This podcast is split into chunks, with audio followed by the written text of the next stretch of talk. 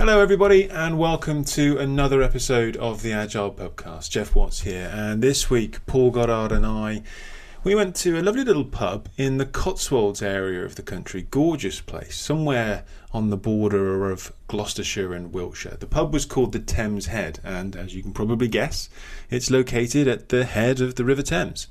And this was a product ownery type pubcast. We spoke a lot about product owners and a lot about acronyms, M M Ps, M R Ps, M M Fs, R A Ts, and in general around the challenges between looking at exploring new ideas and exploiting existing mature products.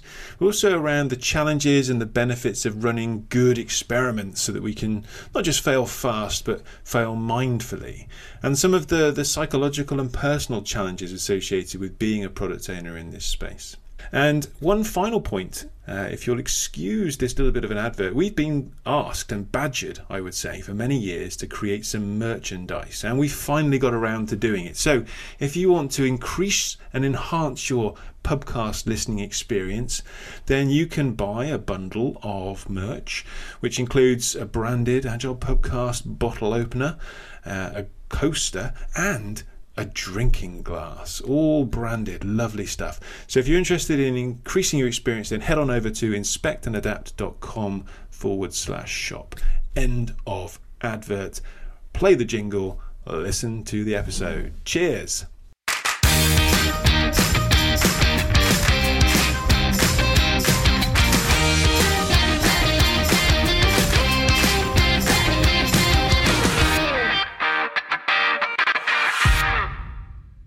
Cheers.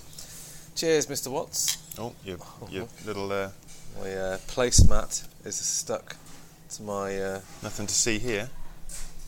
Uh, my, my glass there. Yeah, for those of you that are, are watching, you can see our new Agile Pubcast beer coasters. Or cider circular coasters. Ones.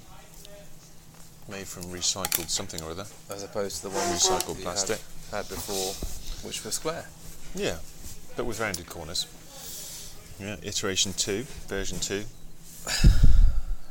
the the evolution of the brand. Yes. Yeah. Cheers. This is nice. Nice proper English pub. Isn't it? What, yeah. What tell tell the listeners what you've got? Hopperation. Hopperation. Hopperation. A little bit of a play on words there, Jeff. Yeah, I like a play on words, and I like hops. So all good. Nice creamy hoppy English ale. Yeah. Very nice. So welcome to the Thames Head in the Cotswolds. Yes, in a little, just outside a little village called Kemble. In, uh, this is is this Gloucestershire or are we in Wiltshire still? I couldn't tell you, to be honest. I would guess Wiltshire because we're pretty close to Swindon. Mm. But I was surprised at how close to Gloucestershire Swindon is, close to the border. Yeah, it is. So it may well be. I would say Gloucestershire, but I would might you? be wrong. Yeah, because um, we're near Cirencester. Cirencester is Gloucestershire, yeah. So I think you probably, yeah. I think it probably is. But it's a lovely little, lovely little quaint village. Not the best weather today. No, it's the kind of end of again. June, isn't it? And we'd expect to be outside in our shorts today, but we're both in our winter coats. Mm, I was just saying, I was wearing thermals yesterday and watching the cricket. Oh, yeah. Mm. That's not that's not a very. Not good what for you, the end of those June. Those two things you put together: watching cricket in thermals. No. But hey, ding ding ding. That's the uh, the audio background of the kitchen there. It's a real pub in a real real real place. So yeah, there we are. Thatcher's Hayes for me. Thatcher's Hayes. So this is an Arkel's pub, isn't it? A Swindon brewery. Hmm. I think maybe that's okay. Yeah. Swindon, Wiltshire. Yeah. And here we are. How are you? I'm all right. I'm uh, I'm good. I'm uh, caught the sun, I think. You reckon? Yeah, I was. Uh, I was out most of the weekend, I think. I've been doing a lot of outdoors. I played, t- played tennis, mm. doing a bit of tennis at home with the kids and with the wife. On the drive? Mm. Or at a court? Proper tennis courts, yeah. Okay. And went out. We actually booked and paid for a tennis court. It was good fun. Played with some mixed doubles with a friend, a couple of our friends. Me and Sabrina won, so we didn't fall out. It was good. We got put ourselves on the same team, which is always worrying. Working hard? Yeah. It's, again, seemed to be at the same pace that I would be if it was uh, normal, non-COVID time now. But uh, I got my first in-person workshop next week. Oh yeah, where's that? Or what, uh, what location-wise? It's local to me. Round the corner. Um, not quite round the corner, but pretty pretty close. Yeah. At a sort of country estate type manor type place, okay. You know. Small little workshop. Yeah, yeah, leadership workshop. Many people? No, nice small team, six or seven. Private thing. Yeah. Yeah. yeah. Very Looking good. Looking forward to that. Get dust the probably quite literally blow the dust off the post-its. I think actually. It's yeah, I had to do that the other week. I went in for a, I'm not sure if we pubcasted since since then, but I went in for an in-person workshop, which was really strange. Only three people, only three or four people in it. Mm. But it felt very strange being in an office premises with a kitchen and a desk and, you know, and a meeting room. It was all strange, all very weird. But it was nice, it was a nice change. Nice change. Did you remember stuff? Did it come back to you, I like th- riding a bike? Yeah, and I, it was like, I came up with some, some stuff off the cuff, which, you know, like exercises and facilitation stuff, hmm. post-its and sharpies, just because I was trying to use all matter of colours and different sharpies that I could, as many things as I yeah. could do in one day, just because I could. But it was fun, it was nice to be back. Good. What else has been going on? Uh, what else has been going on? Um, a product owner class last... Well, I've been doing an, uh, a kind of a blend, really, of a company that wanted to do some training, but, but split over a number of days. Right. It's kind of the first time I've ever done that. So one day training, one day off, one day training, online, mm. rather than doing the two days yep. back to back. Which is a bit strange, but it works quite well. So it's, it takes up more of the week, but it's more sustainably paced, which is nice. So people have a chance to go back to their their desks and process day one before they come back and do day two. But do they, or do they? Did they get back into work and kind of forget what they well, were we doing? Well, we seemed to pick up quite. You know, we had to do a recap on day two, which worked quite well. Okay. And people didn't seem to just um, forget too much. Good. That. But that was good. So an interesting, what was worth, I'll have a chat with you about it, but an interesting discussion came up about the phrase minimum viable products. Yeah, not one that you're a fan of, I know. No, I know, it does kind of um, wind me up slightly and slightly irks me, but um, it came up right at the beginning of the class, on day day one, right at the beginning. And um, someone ref- referred to, we, we did an M V P on this. We did an M V P on this. Like, it's referring to a particular feature. Mm. We did an M V P version of this, which again, so that slightly jars with my perception of the phrase M V P. Well, the P stands for product, right? Yeah, and a, f- a feature, in my mind, isn't necessarily a product. No, so you'd spike a feature. Yes. Or you'd maybe streamline or, you know, test a feature, the viability of a feature, but it's not necessarily a product.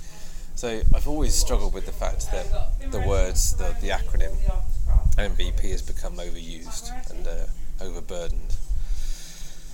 And it came up again at, towards the end of the course, um, and about, from my perception, about what an M V P looks like and whether it's something which is a simple, um, tactical first version, or whether it is something more complete, um, a slice of your entire product, which which adds a lot of value and something that your customers actually like using, rather than something which, which makes something functional. Mm. So it's something which actually, if you were a new company, if you were a startup, if you were pushing something out there, you're something that would actually be something that gets people's attention. It's not just something that does what everything else does already. I know you've used the phrase minimum lovable product, and I, well, yeah. I tend to use minimum valuable product. Yeah, so that's, and again, I'm not going to claim ownership of M L P, but that's, that's some several companies that I know that's, that's um, and there's loads more of the three-letter acronyms that companies are using to try and move away from M V P because it's becoming overused. But yeah, minimum lovable product is nice, because it creates this idea of something which is, you know, nice to use. It's something mm-hmm. which which is um, delights your customers. Just some, just because something is viable doesn't mean that it will be used. Yeah, but I, so online I saw a, a slightly more contradictory version. It made me question myself.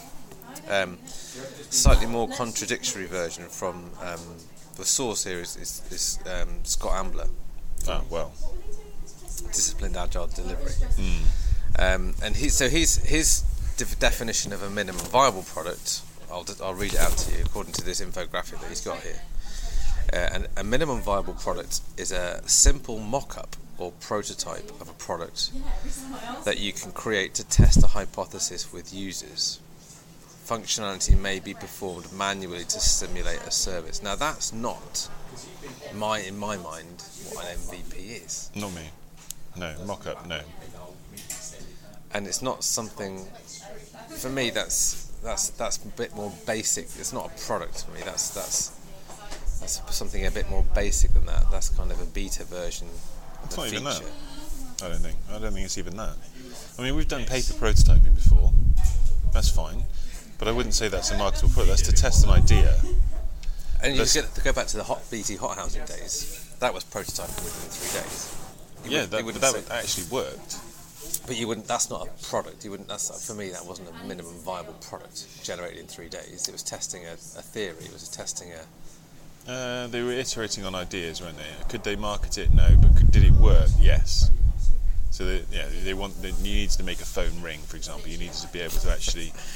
Do it needs to do something. Yeah, yeah there, there was manual intervention, but it was.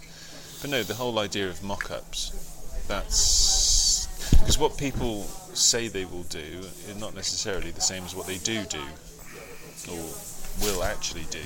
Yeah. Um, and hmm, I see what I think I see where he's coming from. There, it's just trying to really make it cheap, cheap, cheap to to test an idea. Um, and you should be testing hypotheses. I, I think I think what I struggle with there is the word mock-up.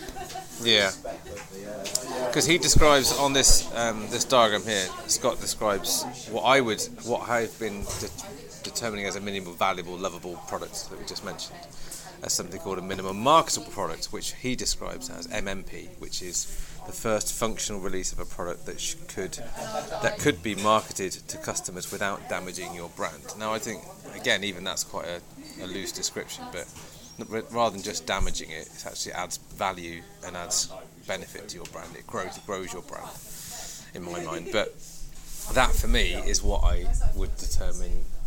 I try to push my product owners more towards looking at M V P. If you're going to use that phrase, you've got to use that acronym. Mm. That, for me, is something that I'd like to think an M V P should start to look like.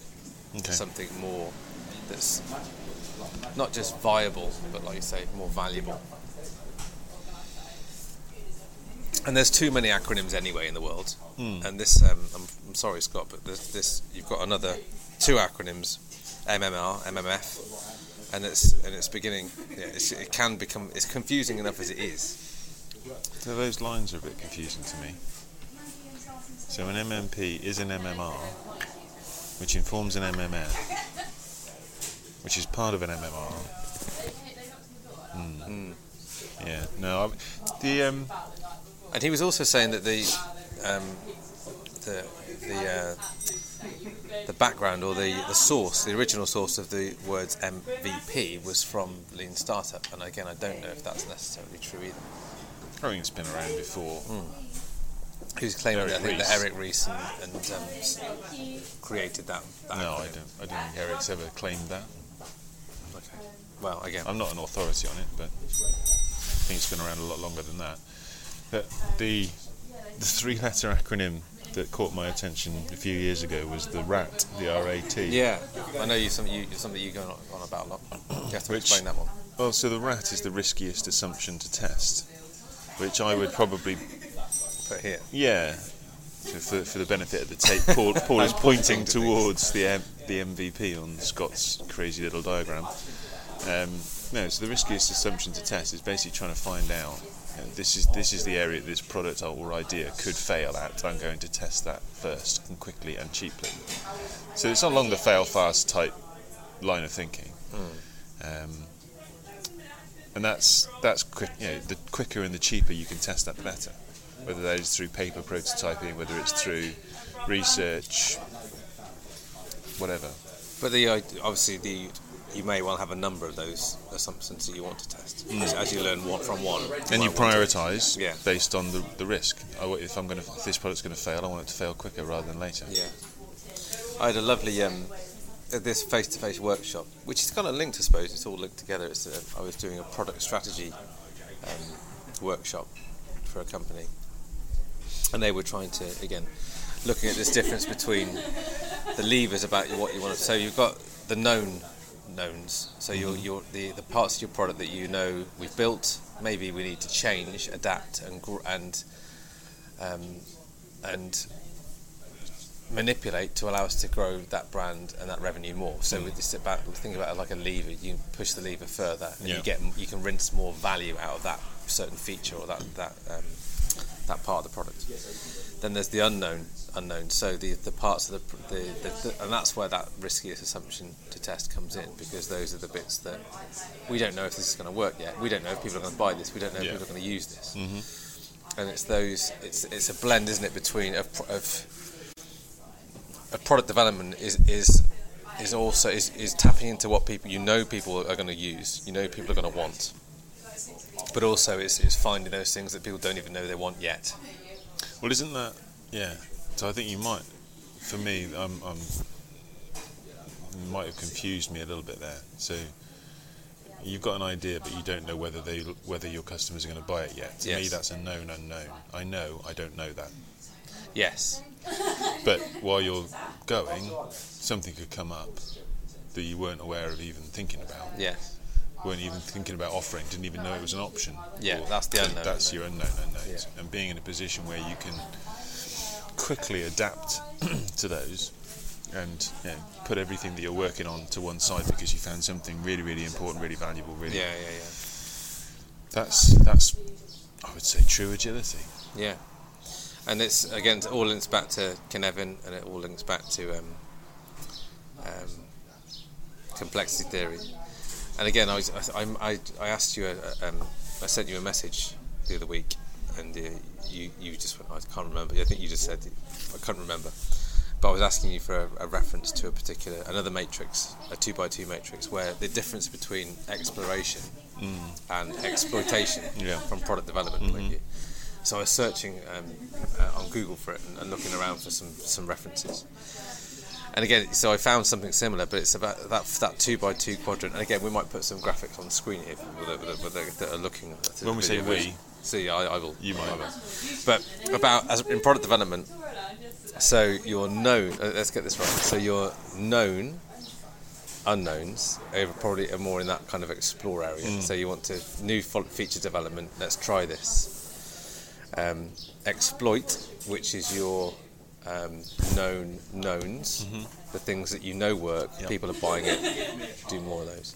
But what's interesting is when those features start to degrade yep. again, which I think they refer to in this particular diagram as exhaust. Mm-hmm. So they, they're becoming old, they're mm-hmm. becoming slow, and stale. They're, they're stale. They either need to be ripped apart and thrown away or re- redeveloped, re-engineered. And the fourth element was um, which is the chaotic development, which is innovation, which is... Uh, exact? It wasn't exact, it was experiment. Okay. So it's that kind of new idea comes in. We don't even know if this is, uh, you know, this is, people are going to uh, enjoy this yet. So yeah, it's, and it might be then taking... So it's kind of a loop. It takes back, you can take some of those stale features, hmm. re-engineer them, re- reimagine them, and see if people like to use them instead of a different, in a different way. Okay. So, I like, I, yeah, it was, that product strategy thing was trying to get this particular company was heavily, heavily in the exploit, mm. and um, trying to allow my. I saw my role as trying to look at the balance of that. I was thinking, what's that telling you? You know, what, yeah. what are you too much in one area? Which I thought was quite nice. Yeah. Well, Scrum Alliance. That's always been a. As far as, as long as I've been involved, that's always been a thing because they've had their they've had their exploit, which is the C S M. Yes, it's, it's an unfortunate word in many ways because exploit means it's, to me someone's suffering, you're taking advantage of somebody, and that's not that's not the intention of that definition mm. in this in this context. But they've had their product that they, their cash cow. That's that was the term I grew up with, the cash cow, mm.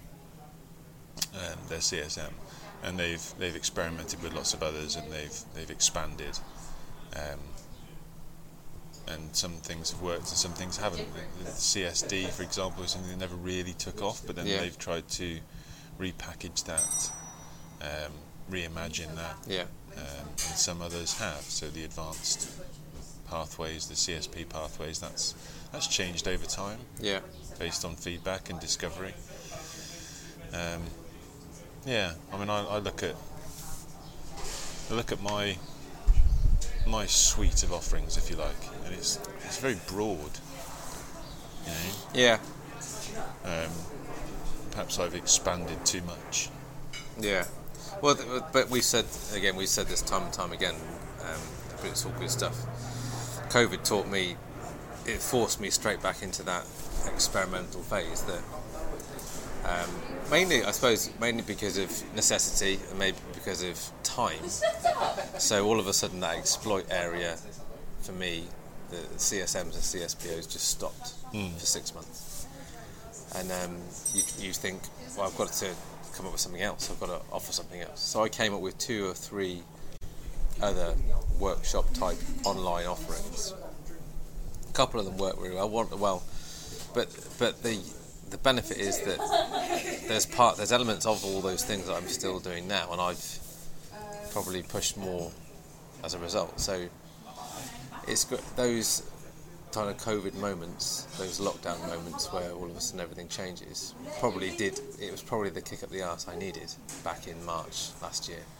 To, to, to generate something new, to try something new. Well, that's I've seen. That's where I've seen. Um, I was going to say competition, but not not as most people would interpret the phrase competition. Um, just sort of fresh ideas. Yeah. In, within an organisation. So as a product owner, I know product owners that love. This is something that I cover actually with the product owners that I coached and the the advanced pathways. What kind of product owner are you? Where do you? What, what aspects of product ownership do you enjoy? What parts of the product life cycle do you enjoy the most? But just get a bit more self-awareness, because some really enjoy the innovation, the creativity, the experimentation, and when something gets into that exploit phase, they get bored. Yeah. Whereas some people really like to, to drive that bit, when, and actually they're, they're coming up with different ideas, not something they're interested in. They don't like the experimentation. They don't like the trying lots of different things with, with which they see as waste. And yeah. just it's not right or wrong. It's just what they enjoy the most. Um, and that that sense of uh, within a, within an organisation, if you've got a product owner that's that's, that's really good at, at that, you know, they they they they're, they're exploiting that product and really getting the most out of it, making sure that they're getting it to the whole of the market, the available demographics, um, and really squeezing the milk out of that cash cow, to use that analogy. Then it's tempting to stay in that yes. space, because that's you, where the rewards are. Yeah, but the the, the economies of scale. Deteriorate. They. Uh, what's the word you used? Degrade. Is that the word you used earlier on? Yeah, I done. Um, and that product becomes a little bit stale. And yeah. if you're going to, to stay relevant, you need to you need to evolve. But maybe that person is not the right person to evolve, mm. and so you need somebody else from the product side of the organisation to come in and, and shake things up a little bit, try something new, go in a different direction. Um, And that, that sort of, I know Nigel was talking about exploit squads when he was watching Alex Osterwalder, wasn't he? Talking about explore squads and exploit squads, having, okay. that, having that sense of, because the different different kind of mindset yeah. of a broad focus or a narrow focus. Because mm. if you are exploiting something, you don't want to get distracted. No. You really want to stay focused in your area and get the most out of it, and not get distracted by different stakeholders or different variants or anything like that. No, no, no I just want to. This is where yeah. we are. But if you are exploring, then you don't want to get stuck in one um, furrow, planning yeah. one furrow. And th- that probably lends itself well, particularly to software engineers. You think about what's attractive. Um, a lot of software engineers want to discover. They like to, mm. they like to explore. They like to try new, don't they? So, especially if you find yourself more in that exploit area. Oh, I'm thinking. I'm thinking back now. We won't use their real names, but think about some of the people that we used to work with in, in the software space. I think you could probably put them into a couple of different categories, couldn't you? You could think of, yeah. You know, the couple of the people that sat next to me would be very much calling me in, Jimmy. Uh, I haven't done that for a while. Yeah, let's call him in. Yeah, he would not be interested in anything new. He'd, he'd, no, no, Ian wouldn't be, no. Um, you know, our, our little Antipodean friends. Yeah. They got bored very, very quickly. Yeah, yeah, yeah. Uh, and our and our Dutch friends. I wonder if that's changed in the rec- in more recent times, though, because maybe. maybe I'm just working with different people. I'm not working. With, I'm not working with many, many people that work for B T, I suppose. But I've seen a, working with a lot of graduates and a lot of younger younger people mm. who enjoy. Technology is changing probably more rapidly now than it, it was ten, twenty years ago. So I think um, there's um, there's there's not lots of new there's lots of new companies and there's lots of new, new tech. So um, well, I think that's there's partly an age thing. You think? I mean, partly. I think it's not it's not a, a completely one hundred percent rule, but I think in general, younger people are more comfortable with with change and new and. Um, experimentation. The older you get, the less secure you get, I think. Yeah. The more security you want, um, the more cynical you are, yeah. the less energy you have, and all these different... It's, it's a very generalisation, but if you look at the people that we used to work with then, you could put, it would be... Yeah. There would be a correlation with age. Mm. Yeah, very true. Very true. So the challenge, I think, for product owners is to stay young mentally. Well, I like that, that sense of uh, a diverse... Um, thought process, even within, because that's the that's the downside to a single product owner, mm. is if you've got a product, single product owner who's who can't make those decisions or, or put themselves in that different um, um, process or within that different, and it's also about the speed, the speed at which you know within that more of that exploit domain, you know you're going to get fast, quick results. Mm-hmm. Obviously, the, um, slowing things down, trying things out, running experiments. You know, some of those aren't going to work. Some of those are going to give you the wrong or different results, results that you can't pursue. And it's like having that patience. I suppose again, personality types is going to weigh into that as to which you prefer. To. Well, that's see, there's just that, that choice of words there that you slipped into. Mm-hmm. Some of those experiments won't work. Yeah. And I think that's the mindset for a lot of people, is that these experiments either work or they don't work, but they all work. Oh yeah. They all work, but some of the results don't give you something that you can run with, but that's still working because you're narrowing down your options, yeah. You're learning. But a lot of people, they, they have this attachment to the results. You put effort in, you want to actually see something c- come out of it. Yeah. Um, and being able to let go of something that you put energy into, yeah. and effort and money, is just very, very difficult. Yeah.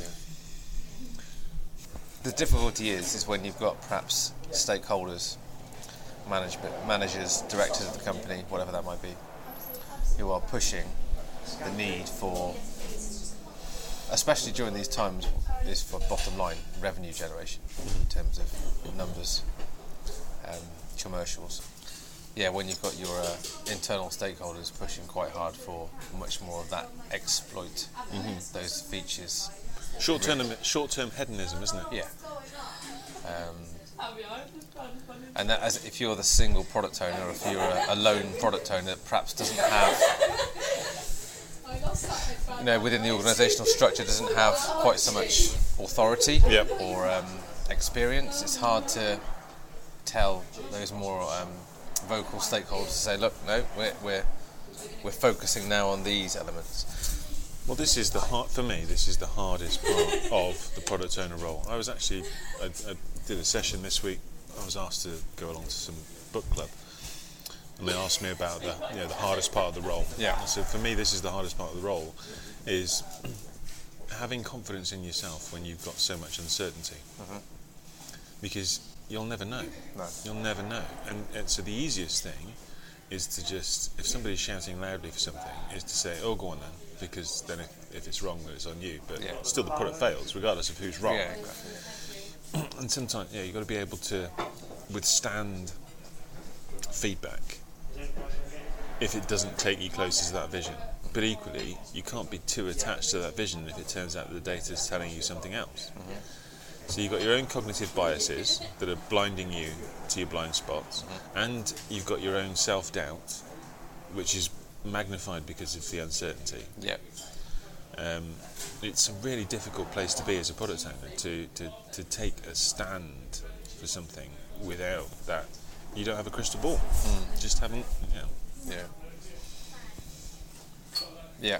It's easy to fall back onto the certainty, isn't it? Yeah. But you can't stay there forever.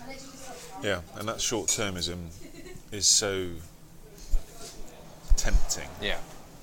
That future is so uncertain that you know, you, well, I know this is working right now, but it won't forever. But it is now. um, yeah, we call that temporal discounting. I like um, that phrase. Yeah. You discount something simply because it is in the future. You don't pay it enough attention or give it enough value or credence because it's not now. A bird in the hand is worth two in the bush. Or is I, it? And that's a phrase I tried to explain to my daughter the other day, but I couldn't. Daddy, what does that mean? I said, don't know, darling. You're holding on to something. Yes. You know you've got one. Yeah. You could have two. Right. But yes. They might get away. Yes, there's a so it's that idea of hold on to what you've got because you're not sure that you can get that. Yeah. That's why it's hard to save money. Yeah. Why it's hard to lose weight. Mm-hmm. Much like I'm trying to do at the moment. So, yeah. So it's hard to. But what makes you do that? It's like, yeah. Well, there's, there's without getting too deep, there's there's the there's the element of mortality. Yeah. In that you know that products die, but also we're going to die. So the, the future isn't guaranteed, mm. whereas what we've got right now is. But also we, so I've always known it as the endowment effect, but I read yesterday someone calling it the IKEA effect. Okay. Um, which is that if you've got something, if you own something, you place a greater value on it than it's objectively worth. So the, it's it's morphed into the IKEA effect because you and I could both go to IKEA by the same table. Yeah. But the fact that you've taken yours home and made yours, and I've taken mine home and made mine, means that we both I value see. ours differently because we've partly we've created it. Because we created, we put it together. But also, we yeah, we we now have a sense of ownership around it, rather than we haven't just bought it. It's not not just a purchase, mm. which is sometimes enough because we now own it. But the fact that you've put your own, literally sweat, mm. into it. Uh, sometimes blood, mm. sometimes tears. uh, having just had a weekend of building IKEA furniture, yeah, um, it's yeah, it, you have that greater sense of ownership, which is irrational. But mm. we are, as Dan Ariely said, predictably irrational mm. as human beings. And this is something that not only do you have to take into account of yourself as a product owner and your stakeholders, but your users and your consumers as well. Mm. In fact, there's um, I just read a book by Jono Bacon about the power of, it's called People Powered, and one of the chapters is called Humans Are Weird. And I know I, I say quite regularly in the courses that we teach together, people are weird. Yeah. Um, it's true. We are very, very weird. But in many ways, predictably weird. Mm. Yeah, interesting. Mm. There you are. Are we done? Are we done? We're still drinking. That's definitely an M V P of a of a podcast, isn't it? Is yeah. it an M, M P? Can we release it? Minimum. M M R? M M R. Who knows? There's so many acronyms. Let's ask Scott. He doesn't know what he's talking about. Yeah, but if you've got any um, thoughts, we will um, tweet. Perhaps tweet the picture. Perhaps we shouldn't. Mm. We'll oh well, why not? Um, we'll, we'll share share the picture and uh, ask what people think. Start a debate on it. Mm. Cheers, mate. Cheers, one. Nice one. Cheers, Cheers all. Ta-ra.